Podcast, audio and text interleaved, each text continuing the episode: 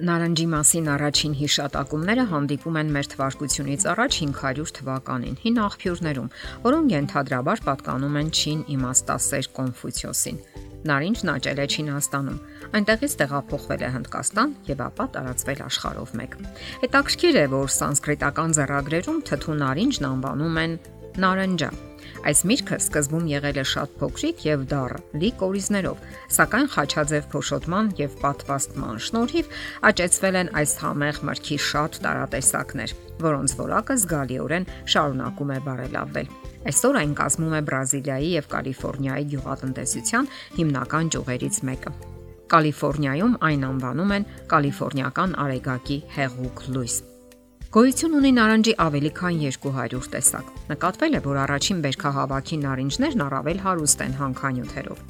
Լավորակ նարինջներն ամուր են, ծանր, առողջ կեղևով եւ հագեցած պայծառ գույնով։ Գունատ նարինջները հյութալի չեն։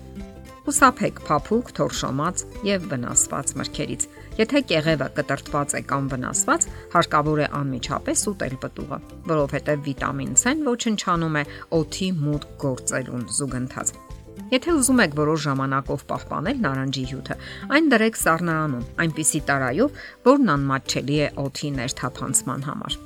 Նարինջը պարունակում է սպիտակուց, սննդային բջջանյութ, ածխաջրատներ եւ շատ քիչ քանակությամբ ճարպեր, ինչպես նաեւ մոնոսախարիդներ։ Իր դասակարգմամբ նարինջը մերձարևադարձային միրգ է եւ պարունակում է 1.5% լիմոնաթթու։ Հիմնային հակազդեցություններ առաջացնող մրգերը ճիշտ է օգտագործել մյուս արևադարձային կամ մերձ արևադարձային մրգերի, թթու մրգերի կամ ընկույզների հետ։ Ճիշտ կլինի խուսափել նարինջը օսլապարունակող մթերքների, քաղցրավենիքի կամ չրերի հետ օգտագործելուց։ Նարինջը կարելի է ուտել որպես դեսերտային միրգ, յոգուրտի կամ սալատների մեջ։ Կարելի է պատրաստել հյութեր, խառնելով մանգոյի, անանասի, նռան, խնձորի հետ։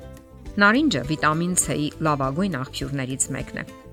C վիտամինը օրգանիզմի համար ունի երկու կարևոր դեր։ Այն ապահովում է իմունային համակարգի արդյունավետ գործունեությունը եւ կայունացնում է մարդու հոգեվիճակը։ Հանքանյութերից նարնջի մեջ պարունակվում է բավական քանակությամբ երկաթ, ֆոսֆոր, կալցիում, պղինձ, ցինկ, մագնիում։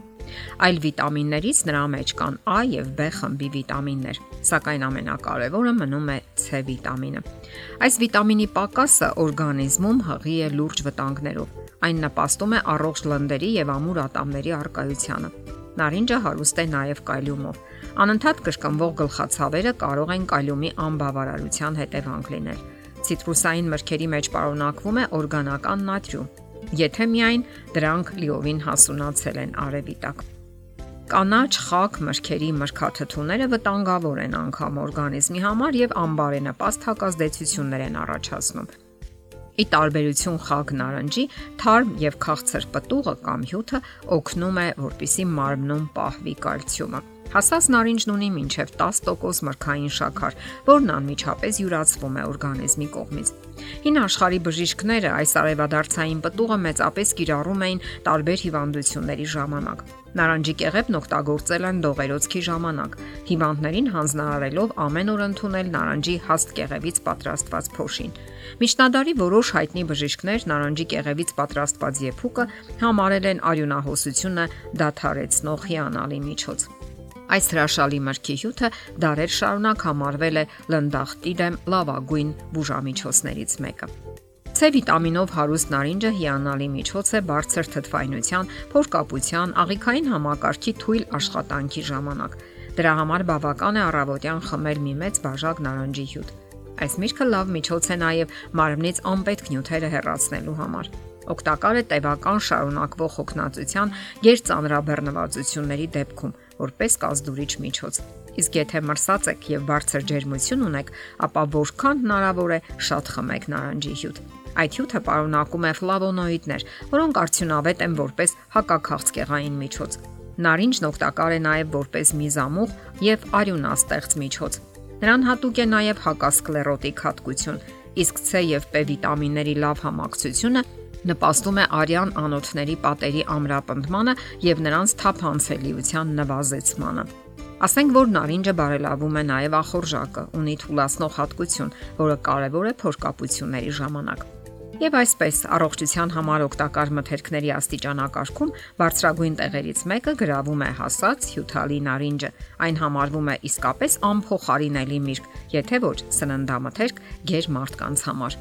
Սննդամթերք լինելուց բացի նարինջն օգտագործվում է կոսմետիկ նպատակներով։ Նրա կեղևից կարելի է պատրաստել հիանալի կոսմետիկ հեղուկ, այլ կերպ ասած լոսյոն։ Այն փափկեցնում եւ սնում է մաշկը, տալիս է հաճելի բույր։ Այդ նպատակով նարնջի կեղևների վրա լցնում են երացրած ջուր, թրմում փակ ամանի մեջ մինչև սարճելը։ Այնուհետև քամում։ Նարնջի միջուկից պատրաստված դիմակը սնում է մաշկը, հանում է հոգնածությունը, դեմքին թարմություն է հաղորդում։ Այդ նպատակով նարնջի բարակ կտրտված շերտերը 10-ից 15 րոպե դնում են դեմքի եւ պարանոցի շրջանում, հետո ցողում նարնջից պատրաստված թուրմով։ Դեմքի մաշկը թավշանման դարձնելու նպատակով կարելի է նարնջի թարմ հյութով թրջոց դնել դեմքին, պարանոցին եւ 1-ից 2 ժամ անց մաշկը լվանալ գոլ ջրով։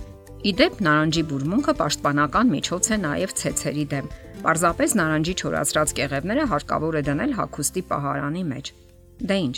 համոզիչ էր։ Մի մտածեք, որ նարնջի կանոնավոր օգտագործումը կարող է մի քիչ թանկ թվալ գումարային առումով Հակառակ դեպքում պետք է դեղորայք գնեք այդ գումարներով։ Ահա թե ինչու առողջությունն ավելի կարևոր է։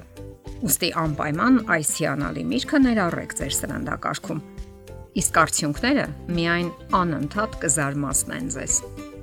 Եթերում առողջ ապրելակերպ հաղորդաշարներ։ Ձեզ հետ է Գեղեցիկ Մարտիրոսյանը։ Հարցերի եւ առաջարկությունների համար զանգահարել 033 87 87 87 հեռախոսահամարով։